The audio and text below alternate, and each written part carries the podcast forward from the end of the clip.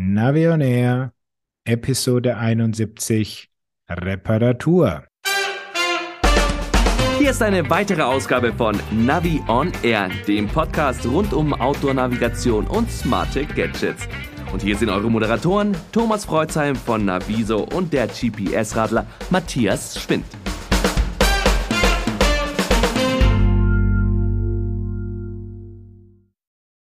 Hallo Matthias. Grüß dich, Thomas. Guten Abend. Einen wunderschönen. Wie haben denn die Messen auf dich gewirkt?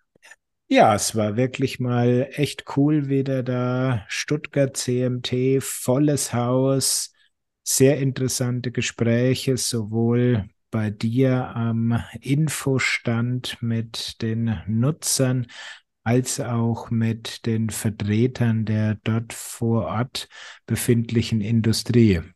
Ja, ich fand es auch toll. Es war eine Menge los und äh, ich habe das Gefühl, die Leute wollen wieder persönlich beraten werden, wollen wieder gucken, wollen wieder kaufen. Also das ganze Messe-Feeling mitnehmen und die Vorträge und Kurse waren ja auch sehr gut besucht. Ja, also als wir da angefangen haben, wie war das? Eine Frau saß ganz alleine da drinnen und ähm, hat sich dann aber sehr, sehr schnell gefüllt weil wir ja auch den ungünstigen Vortrag am Beginn des Morgens hatten. Das ist immer schwierig, wenn, wenn der beste Vortrag des Tages schon so an Rand gedrückt ist. Ja, jetzt äh, gehen wir mal von unseren Gebauchpinselungen weg und äh, schauen noch mal, was äh, äh kurzes Fazit jetzt CMT. Wie würdest du, ja, was hast du dazu noch zu sagen? Ja, einfach interessante Messe, klassische Publikumsmesse. Ich war ja auch ein bisschen dann in den Wohnmobilhallen und so unterwegs. Also hat Spaß gemacht. Ja, ich fand es auch interessant und äh, ich konnte merken, dass einige Regionen äh, etwas an ihren digitalen Produkten gemacht haben. Wir hatten ja im Vorfeld der Messe dann einen Workshop oder eine kleine Konferenz mit Touristikern aus Baden-Württemberg vorwiegend oder den Ausstellern. Das nannte sich Radrunde, war vom ADFC organisiert und diese Veranstaltung haben wir dann nutzen können, um ein neues Projekt vorzustellen, nämlich Route 3.0. Da geht es um die Qualität von digitalen Tourendaten. Aber das ist so spannend, das erzähle ich demnächst nochmal ähm, hat jedenfalls gut funktioniert und auf der Messe konnten wir so einen kleinen Schritt machen dahin, dass die Kunden und unsere Hörer demnächst vielleicht bessere digitale Daten zum Download angeboten bekommen. Das klingt doch spannend, aber du lässt uns jetzt noch hängen und wir sprechen und hören da von dir später erstmal. Jetzt schauen wir uns die andere News der Branche an und da hast du mich gerade schon ein bisschen, ja, überrascht, was da passiert ist. Ja, wir haben auch mit einer Pleite zu tun, nämlich Bike Citizens, die Anbieter von Apps und Planungssystemen, sind in Konkurs gegangen. Das Ganze hat schon Ende letzten Jahres stattgefunden. Es gab dann wohl auch nochmal üblicherweise offensichtlich die Frage, kann das jemand übernehmen? Gibt es irgendwelche Möglichkeiten, das fortzuführen? Das wurde dann auch negiert und damit ist jetzt Bike Citizens Geschichte. Ja, das sind betrifft bei mir vor allen Dingen die Fin-Halterungen. Ne? Die sind damit dann auch tot. Ja, allerdings. Ähm, ich glaube, die haben auch jede Menge davon verkauft in ihren, in ihren ganzen Jahren. Ähm, die leben natürlich sozusagen noch weiter. Und ich habe auch schon mal zwischenzeitlich auf die Internetseite geschaut. Da gibt es auch null äh, Anmerkungen, dass da irgendwas nicht mehr fortgeführt wird. Ähm, bin mal gespannt, wie das Ganze operativ weitergeht. Ich werde mich auf jeden Fall nochmal erkundigen, denn es gibt ja einige Anwender, einige Partner von Bike Citizens, wo deren System im Hintergrund für Radverkehrsplanung läuft und Radverkehrsanalyse. Und da ist natürlich auch die Frage, was man dann dort macht. Mhm. Also das ist wirklich ähm, ja schwierig. Während ich guck mal hier gerade so die bekannten Online-Stores, also da ist der Bike Citizens Fin noch immer zu bekommen. Ja, da gibt es offenbar keine Lieferengpässe und ansonsten gibt es noch andere Silikongummis, die man sich dann vielleicht als Ersatz nehmen kann. Aber es gibt ja auch noch weitere Nachrichten, nämlich von einem großen Sportportal. Ja, ich nenne es ja gerne das Facebook für Sportler. Die Rede ist von Strava. Und die haben mit ihren Preisanpassungen mal so richtig äh, für Verwirrung und Chaos gestiftet oder gesorgt.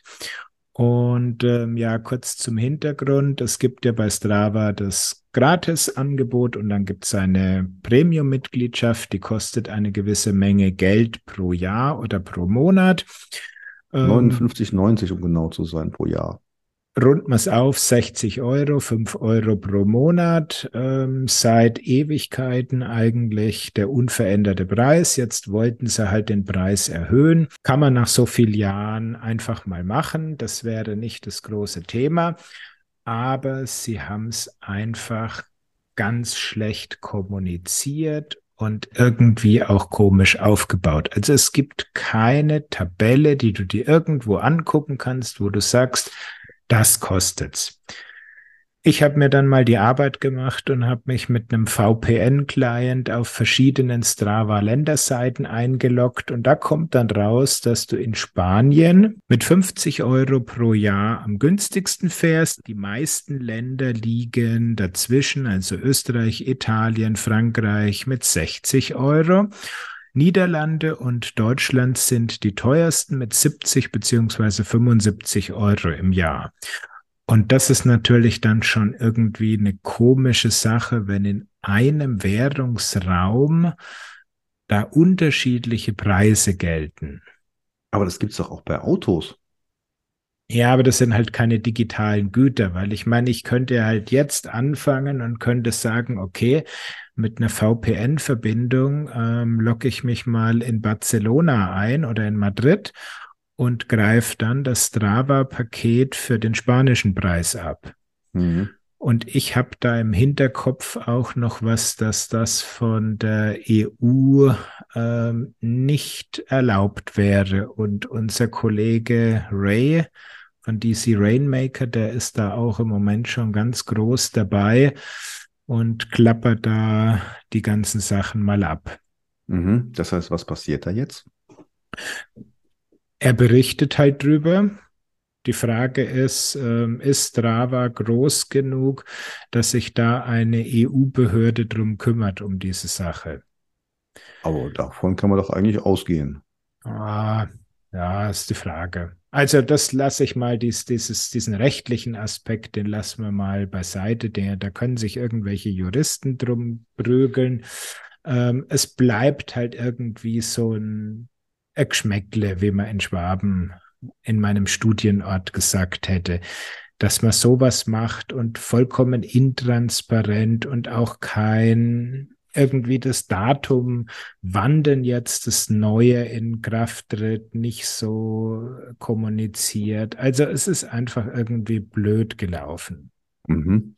Ähm, jetzt bringen Sie aber mal auf den Punkt. Wann, weißt du denn, äh, wann die neue Preiserhöhung durchgesetzt werden soll?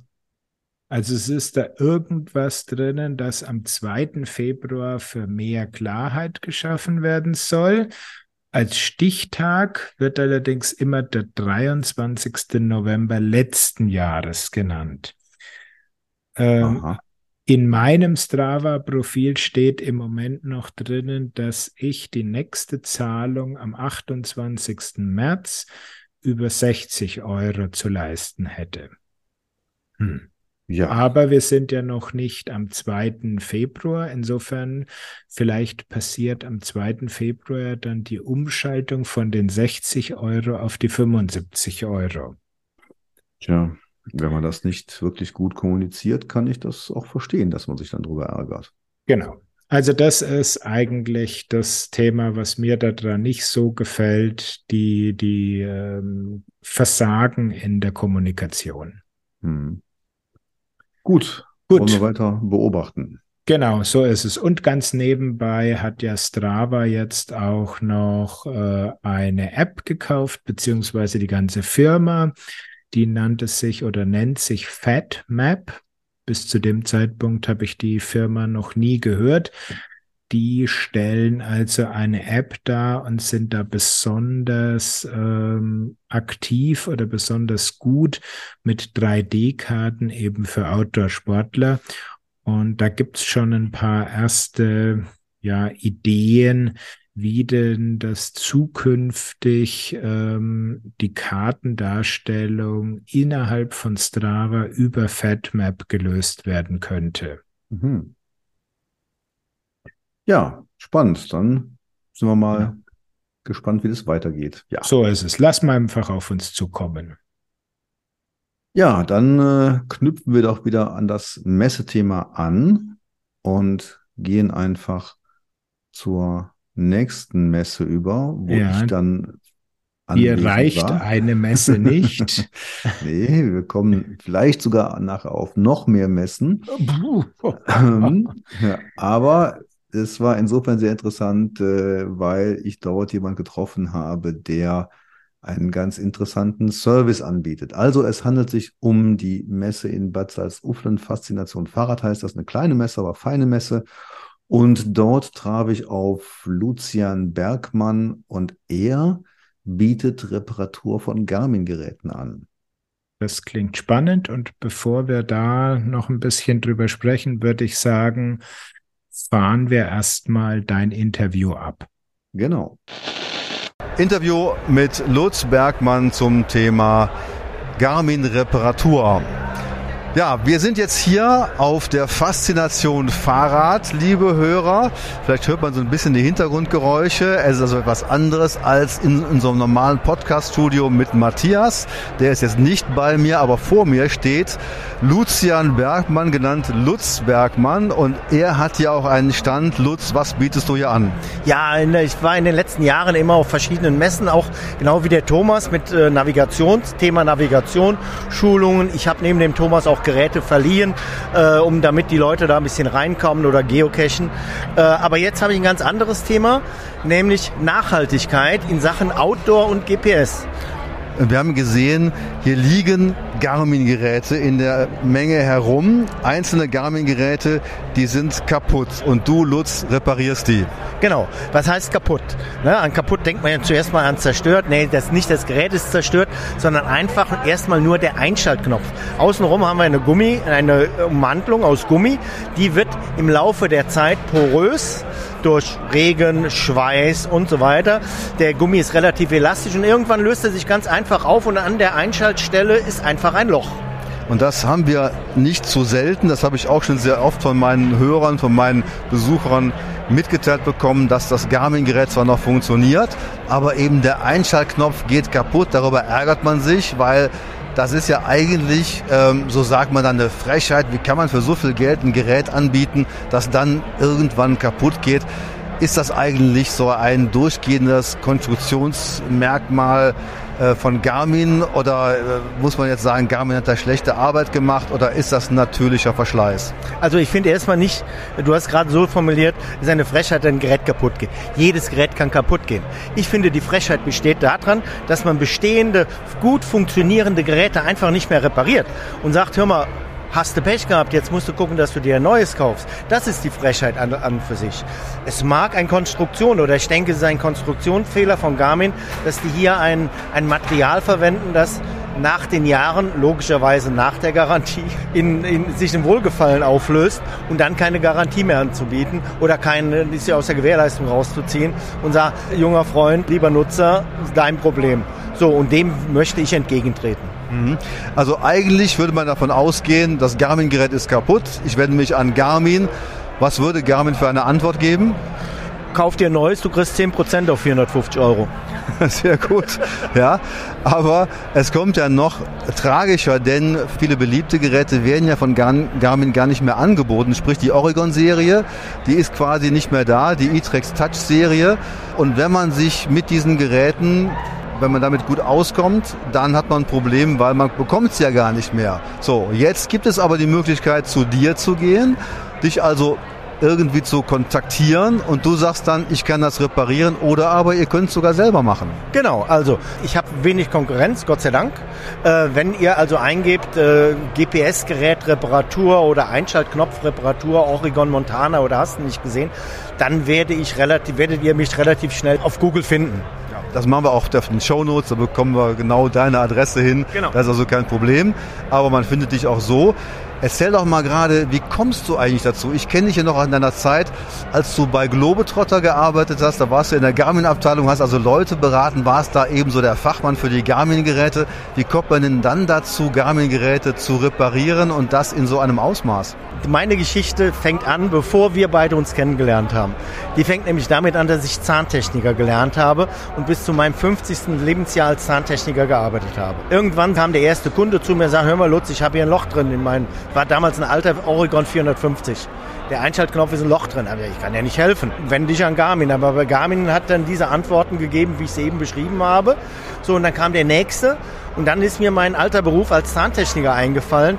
Jedenfalls habe ich mir Abgüsse gemacht, Abdrücke gemacht, Formen gebaut. Ich habe wahnsinnig mit Try and Error versucht, diese Leisten bzw. Einschaltknöpfe möglichst originalgetreu, letztendlich in einem flexiblen Material, das auch nicht mehr kaputt geht, herzustellen. Und siehe da, es ist mir gelungen. Sehr gut, denn so als alter Modellbauer und so ein bisschen Erfahrung habe ich ja auch, schaut man sich das an, man sieht, da ist es so eine Gummierung. Gummi ist ja schwer zu kleben und dahinter liegt eine Elektronik, die muss man ja auch irgendwie ja, so ansteuern, dass sie noch funktioniert. Also ich glaube, so reparaturtechnisch ist das schon eine Herausforderung.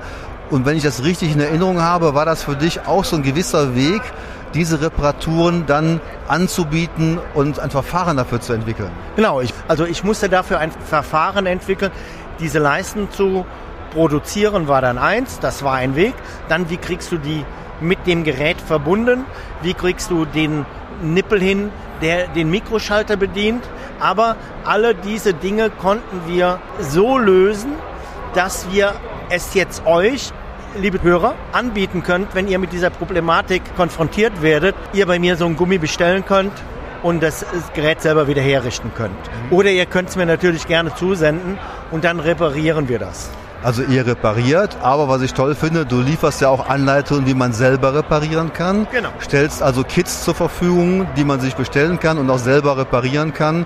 Und wie muss man sich das vorstellen? Was macht man da? Also, für jedes Modell wird es YouTube geben, wo man sich das YouTube als äh, Gebrauchsanweisung runterladen kann oder sich anschauen kann. Also es ist so, dass diese Gummileiste in das Gerät eingearbeitet wird. Das alte Material wird aus dem Gerät rausgearbeitet und eine neue Leiste wird eingesetzt. Man sieht letztendlich nur noch oben und oben, oben und unten eine Schnittkante, wo das Ganze wie eine Intarsie in das Gerät an die, an die Stelle der neue Gummi den alten Gummi ersetzt. Also kann man sich das so vorstellen, man schraubt so ein Gerät auf, nimmt das alte poröse Gummi raus und setzt ein neues ein und, und das wird dann doch eingeklebt, oder? Genau. Also ihr seht es dann ganz genau in dem Video. Wir gehen hin, schrauben die Geräte auseinander, kratzen das alte raus. Die Stellen, wo, der, wo das Teil wieder zusammenkommt, machen wir eine dünne Ölschicht drüber, damit wir hier eine Isolierung haben. Wenn später der Kleber drüber kommt, dass die beiden Teile nicht zusammenkleben, dass man die immer wieder öffnen kann. Schrauben wieder alles zusammen und dann erst, wenn wir alles zusammen haben, kleben wir das Teil, das Teil ein. Das muss richtig exakt reinpassen in diese Öffnung. Aber wenn wer es sich bildlich nicht vorstellen kann oder ich äh, mich schwer tue mit der Erklärung, dafür gibt es das Video. Genau, wir sind aber im Podcast, deswegen müssen wir es ein bisschen beschreiben.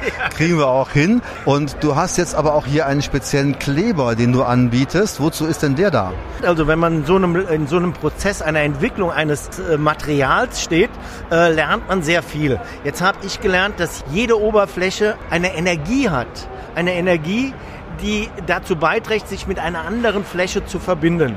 Und das würde ja einfach funktionieren, wenn man beide Teile aufeinander legen würde, würden sie kleben. Und dafür braucht man einen Kleber, der mit der Energie des zu tragenden Materials, in dem Fall äh, des Gehäuses, des Garmin-Gerätes, mit dem zuglebenden Material, der diese beiden Energien zusammenbringt und dass sie dann eben haften. Und der Kleber, auch den zu finden, habe ich jetzt eine Firma gefunden, in Münster, die mir den, wenn ich das möchte, also den haben wir auch entwickelt, extra dafür, passend zu den Materialien, der dann für mich gelabelt werden könnte. Aber das war ja einfach mal der Firma, weil ich muss da nicht alles immer auf mich beziehen. Aber auch das, der Kleber, äh, die Verbindung herzustellen, war eigentlich eine Herausforderung. Das wäre also dann demnächst der Lucian Bergmann Garmin-Kleber. Garmin okay, aber das ist ja auch spannend. Man kann also nicht einfach irgendeinen zwei Komponenten Kleber oder irgendeinen U, Patex, sonst was nehmen, sondern das ist schon eine spezielle Sache. Sache, weil die Geräte ja auch nachher wasserdicht sein müssen.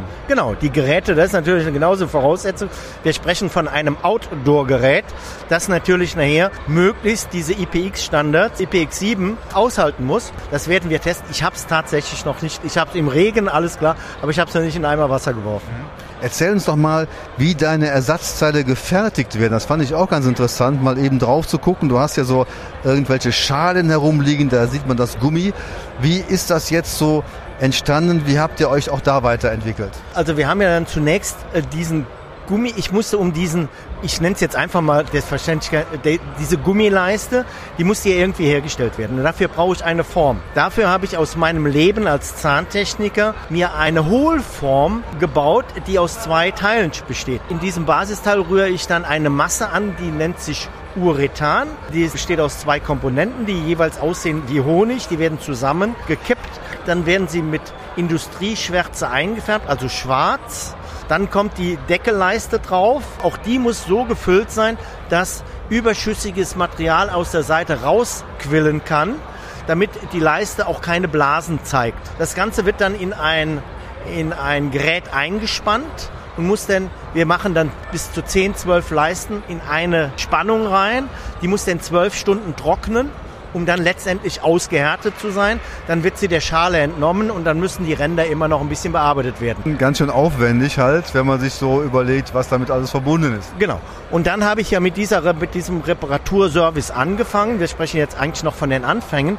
Und das, und ich habe es eben Thomas gezeigt, welchen Zuwachs das genommen hat. Also es gibt Monate, da habe ich 120 Geräte zu reparieren. Und das heißt aber auch 120 Mal E-Schrott vermieden. Ja, das finde ich super. Also ihr seid da wirklich sehr, sehr nachhaltig. Ich komme aber noch mal ganz kurz zurück. 120 Geräte in der Spitze pro Monat. Das hat aber jetzt zu, im Gegensatz zum vergangenen Jahr zu einer 30-prozentigen Steigerung geführt. Und jetzt kann ich diese Gummis in der Masse gar nicht mehr selbst herstellen. Und jetzt habe ich eine Firma beauftragt, mir diese Leisten herstellen zu lassen.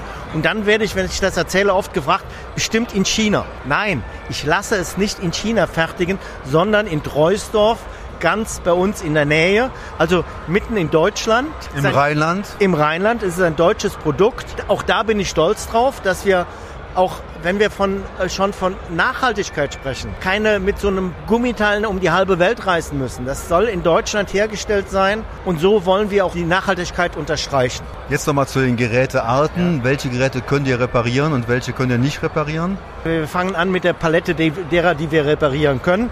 Wir fangen dann an bei der alten Oregon-Serie 450 bis 550. Dann kommt die neuen Oregon-Serien, da sind ja die 600 äh, oder 700er Serien dabei. Da sind die Montana-Serien dabei, die alten sowie die neuen Serien. Da sind die E-Trex 30 Geräte, die also an beiden Seiten die Einschaltknöpfe haben, sind dabei. Da werden dann auch immer gleichzeitig beide Seiten ersetzt.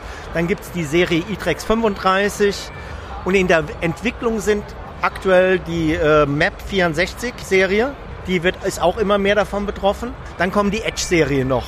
Ne, nur die Edge-Serie, da ist der Gummi relativ klein, das funktioniert, aber ist schon ein bisschen Spielerei. Davon haben wir relativ wenig, das geht aber auch. Das sind, ich glaube, ich habe jetzt aufgezählt, sieben oder acht Modelle, die wir reparieren. Na, auch die 64er, da ist die Leiste noch nicht perfekt. Die reparieren wir, immer mit dem Hinweis, sieht noch nicht so toll aus, funktioniert aber. Fand ich übrigens interessant, dass man so einen Gummi auch einfärbt, also schwärzt. Sonst könnte es Honigfarben sein, vielleicht ein, genau. eine gläserne Reparatur oder irgendeine Pinkfarbe wäre vielleicht auch möglich theoretisch. Genau, also auf Wunsch machen wir alles. Ne? Sehr gut, ja.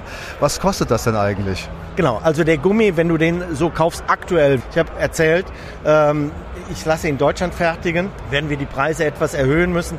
Da wird die Leiste, ich sag mal so um die 30 bis 35 Euro kosten und die Reparatur, so das Gerät wieder 100% Einsatz wird um die 60 Euro kosten. Ist aber immer noch ein Bruchteil von dem, was ein Gerät neu kostet.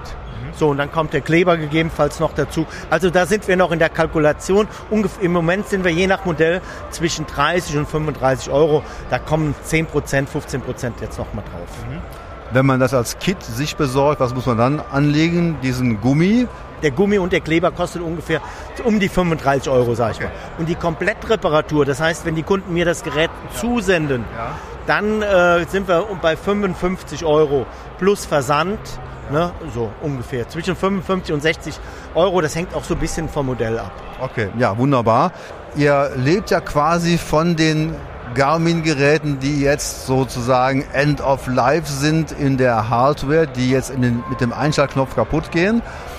Ähm, momentan scheint da ja noch eine riesen, ein Riesenbedarf zu sein. Was machst du denn, wenn die Garmin-Geräte alle repariert sind? Ich sage eins einfach mal, ich bin 66, habe einen Riesenberg von Arbeit da ist und wenn der weg ist, dann gehe ich in Rente. Das war schon fast ein Schluss auf den Podcast. Wunderbar. Aber, aber, ich darf dazu sagen, wir haben hier einen Nachbar, hier am Stand, ne, der repariert E-Motoren für Fahrräder. Und sagt, auch da gehen die Einschaltknöpfe kaputt. Mhm. Ne? Also da ist ein Silberstreifen am Horizont, das weitergehen könnte. Aber ich glaube, so irgendwann freut man sich auch mal, wenn man so genau. weniger zu tun hat. Ich finde das super, Lutz, dass ihr das macht, weil es ist ja wirklich eine, eine, tolle Sache und eben, wie du schon sagst, sehr, sehr nachhaltig.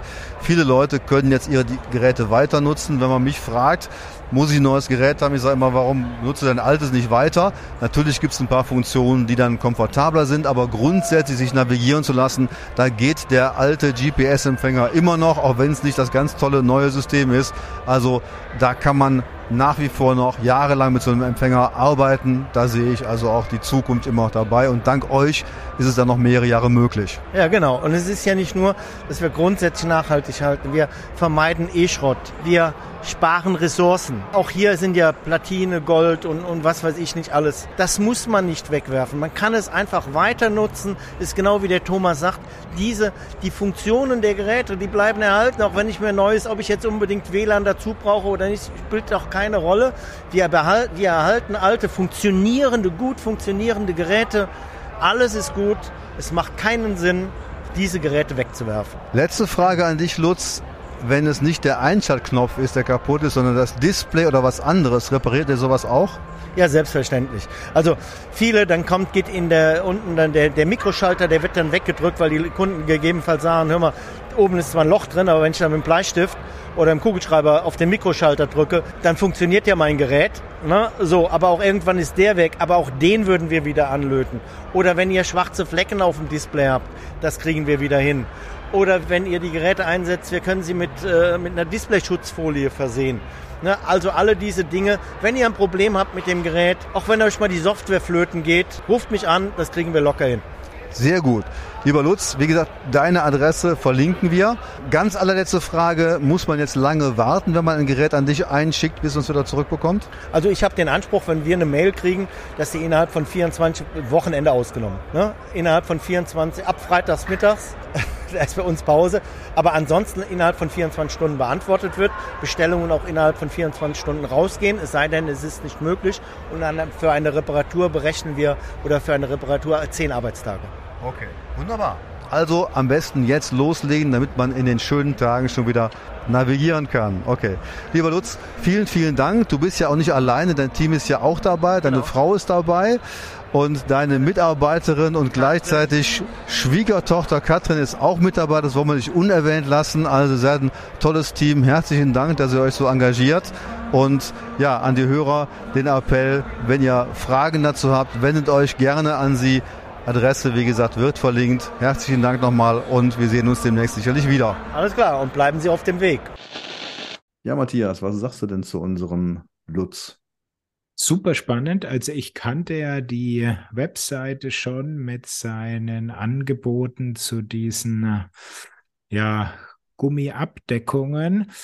Ich habe allerdings nicht gewusst, dass er die wirklich selbst herstellt. Ich habe gedacht, die kriegt er irgendwie aus so dunklen Kanälen, irgendwo aus China, Taiwan, quasi Originalteile, aber dass das selbstgemachte ähm, Ersatzteile sind, war mir absolut neu, spannend. Ja, das wusste ich auch nicht und ähm, ich war auch davon ausgegangen, dass er diese defekten Schalter mit einer Masse ja quasi nur auffüllt, dass er gar nicht diese ganzen Gummiabdeckungen ersetzt, sondern wirklich nur an dieser Stelle dann quasi äh, Kunststoff einfüllt und den Schalter irgendwie noch äh, funktionabel macht. Aber in der Tat lagen da auch ähm, auf seinem Tisch diese, diese Gussformen und er hat ja dann auch gesagt, dass er das inzwischen auch anfertigen lässt und ich fand das wirklich total spannend, dass er mit dieser Art Reparaturservice ein ganzes Business aufmachen kann. Ja, wobei ich hatte irgendwie das Gefühl, dass das schon ganz gut ist, aber jetzt wahrscheinlich nicht für einen kompletten Lebensunterhalt dient, weil er hat ja gesagt, er war früher mal Zahntechniker. Also ich gehe fast davon aus, das ist ein erweitertes Hobby. Ja, also genaue Zahlen kenne ich natürlich auch nicht, aber es war schon beeindruckend, äh, wie viele Reparaturfälle er so bekommt. Das hat er ja auch geschildert. Und dass er auch da weitermacht, er macht das ja nicht äh, erst seit, seit gestern, sondern schon ein paar Jahre und hat sich jetzt wirklich da so reingesteigert. Aber ganz grundsätzlich war es wirklich super zu sehen, wie er sich diesem Thema gewidmet hat, wie ernst er das nimmt, wie gut jetzt auch sein Service dabei ist. Und ähm, das war wirklich beeindruckend. Absolut. Also für diese Problematik, ähm, gerade bei den Oregon 600, 700, da höre ich das am häufigsten, die kaputte Einschalttaste, da ist es natürlich die Lösung. Und wer da ein bisschen handwerkliches Geschick mitbringt und äh, die Zeit opfern möchte, der ist halt wirklich mit äh, 35 Euro oder was, ist er für das Set aus ähm, Reparaturleiste und Kleber dabei. Und ich denke mal, das kann man so an einem Samstagnachmittag kann man das erledigen. Ja, also wer handwerklich geschickt ist, äh, der kann das machen. Das finde ich ja auch toll, dass er das auch eben als Eigenreparaturset anbietet. Er hat ja auch gesagt, es kommen noch Videos dazu. Also eine tolle, wirklich tolle Anleitung. Und äh, so stelle ich mir eigentlich so einen nachhaltigen Reparaturservice vor. Absolut, ja. Und ähm, man kann ja auch dann schon mal hier auf der Webseite, die jetzt zugegebenermaßen nicht die übersichtlichste ist, findet man ja auch andere Ersatzteile. Also das sind aber dann, glaube ich, wirklich ähm, die Teile, die irgendwo dann doch ähm, aus China kommen, also Displays und solche Geschichten. Ja, er hat ja auch gesagt, er repariert, er repariert auch andere Teile, Displays etc. und Schalter und sowas. Und ähm, auch Platinen, wenn da irgendwelche Schäden dran sind, was er jetzt so alles genau macht, das äh, weiß ich dann auch nicht. Das ist jedenfalls toll, dass er sich sozusagen umfassend kümmert. Wir haben über ein Thema nicht gesprochen äh, und ähm, das war eben Akku, also Reparatur von, von, Akku, äh, von Akkus. Was ist denn da so deine Erfahrung?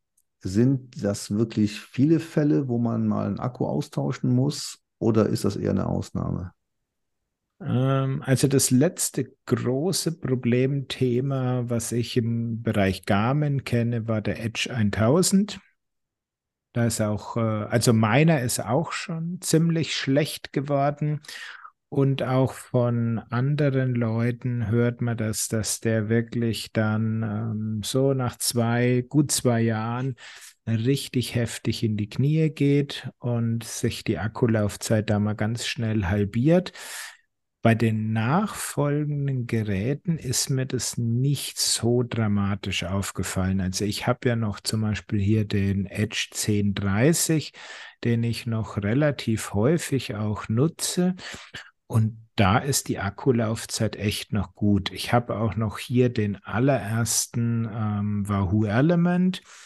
Auch da ist die Akkulaufzeit jetzt noch nicht dramatisch in den Keller gegangen und ich glaube, das Ding ist ja mittlerweile vier, fünf, sechs Jahre alt, glaube ich schon. Mhm. Ja, das sind ja noch Youngsters im Vergleich zu anderen Geräten, so dem GPS Map 60 CSX, äh, da sehe ich einfach, äh, gut, der hat natürlich die, die, die, die Wechselzellen halt. Genau. Ähm, aber es gab auch früher Garmin-Geräte, die hatten noch eine, eine Festzelle drin.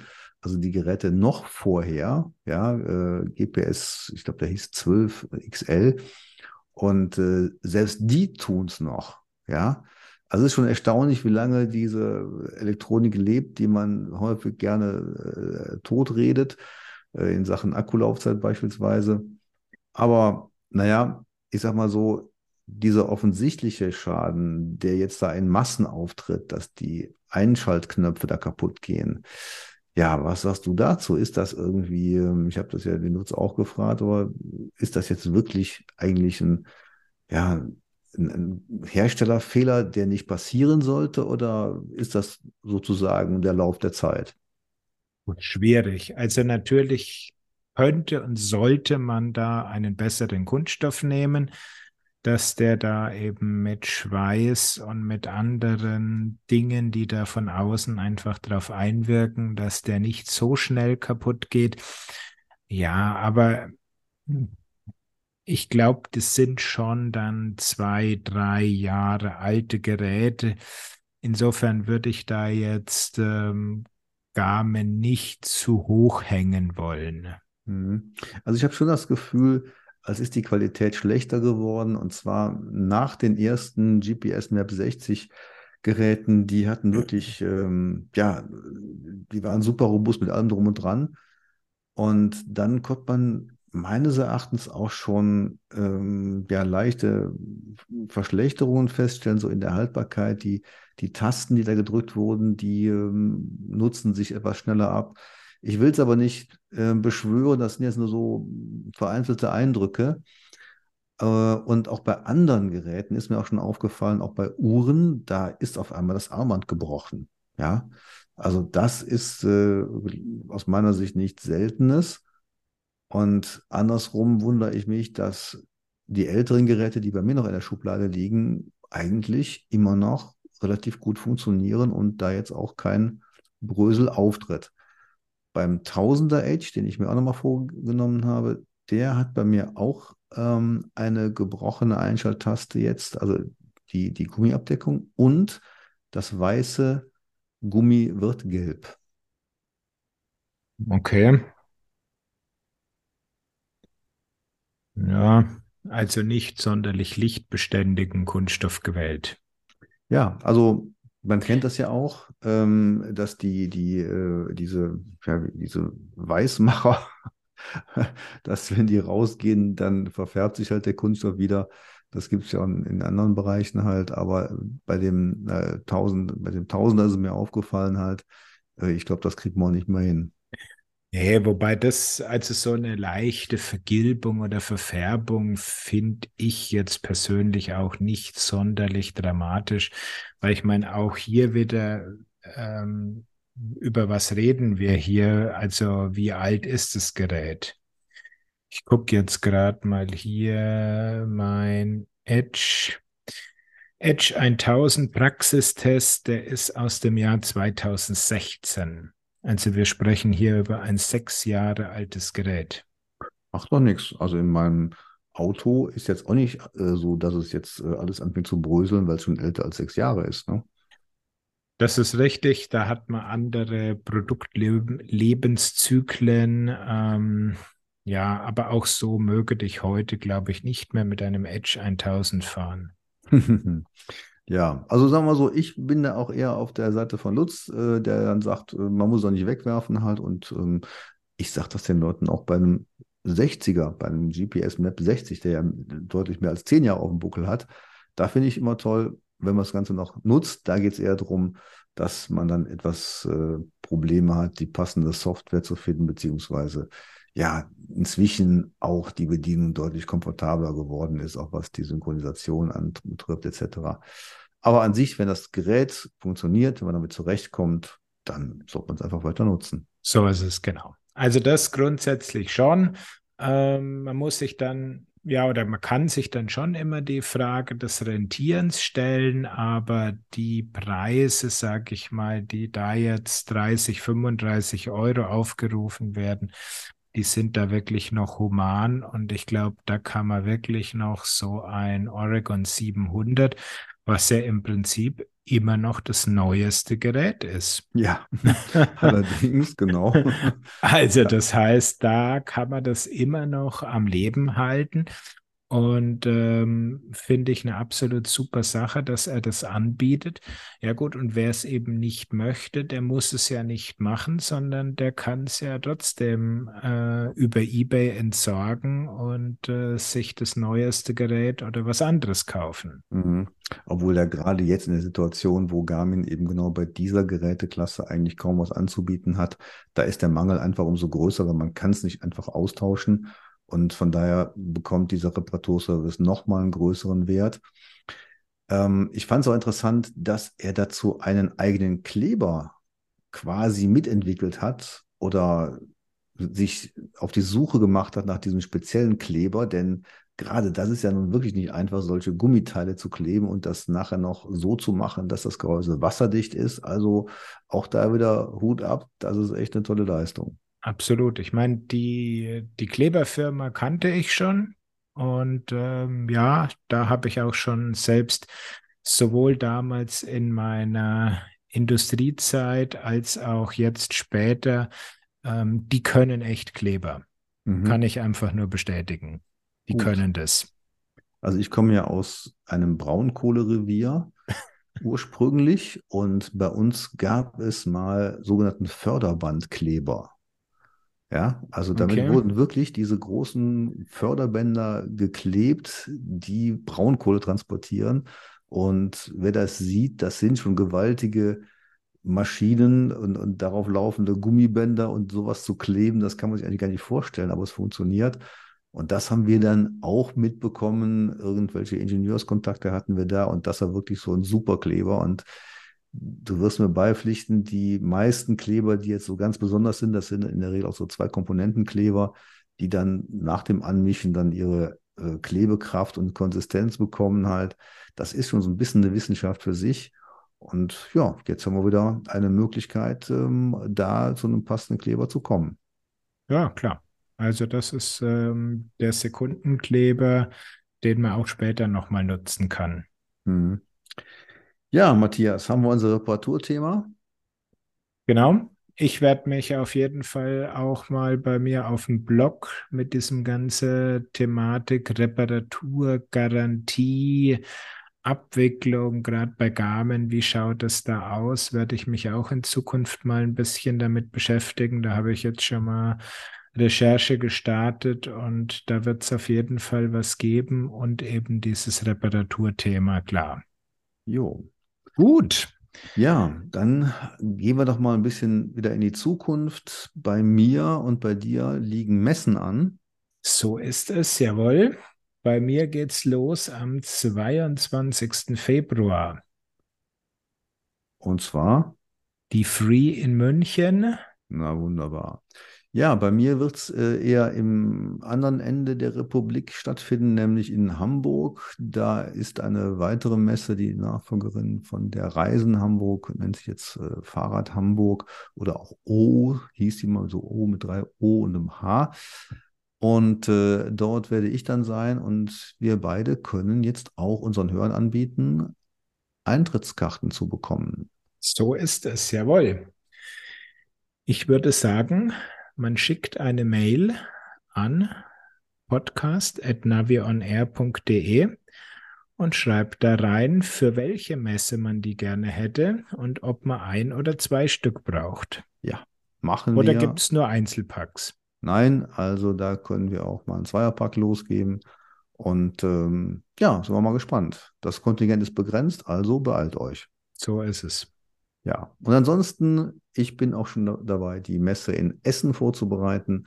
Die ist dann vom 23. Februar bis zum 26. Und auch da werden wir den Schwerpunkt über Navigation, smarte Gadgets etc. dann nochmal präsentieren. Und würde mich freuen, ja, wenn wir uns da mal begegnen. Denn ein Hörer, Na, das geht Treuer, gar nicht. Das geht gar nicht, weil da ist ja die Free in München. 23. Ich meine, ich 26. Nein, da, da können die, die, die Hörer kommen nach München. Ja, ja, ja. Thomas, ja, die gut. kommen nicht zu dir. ja, Matthias, du hast schon verloren, weil einer unserer Hörer, der war in Bad Salzuflen und hat sich dann vorgestellt. Übrigens hat er uns auch äh, vor einiger Zeit mal eine Mail geschickt, äh, die wir dann auch aufgenommen haben. Das war ein Tipp. Und der kam dann zum Stand, hat sich vorgestellt. Ich habe mich richtig gefreut und äh, wir bleiben auch weiter in Kontakt. Also ähm, ich weiß jetzt, dass wir mindestens einen Hörer haben. ja, genau. Und eine Hörerin auch, die haben wir in Stuttgart auch getroffen. Also genau. insofern, genau. nein, das ist schon immer echt schön, ähm, wenn man da dann hört ähm, von den Leuten, wenn man sie dann persönlich trifft, dass sie eben da einen auf YouTube, beim Podcast, auf dem Blog und wo auch immer irgendwie verfolgen und die Dinge, die wir so produzieren, dann eben auch ähm, ja konsumieren. Ja. Okay, dann haben wir es für heute. Würde ich auch sagen.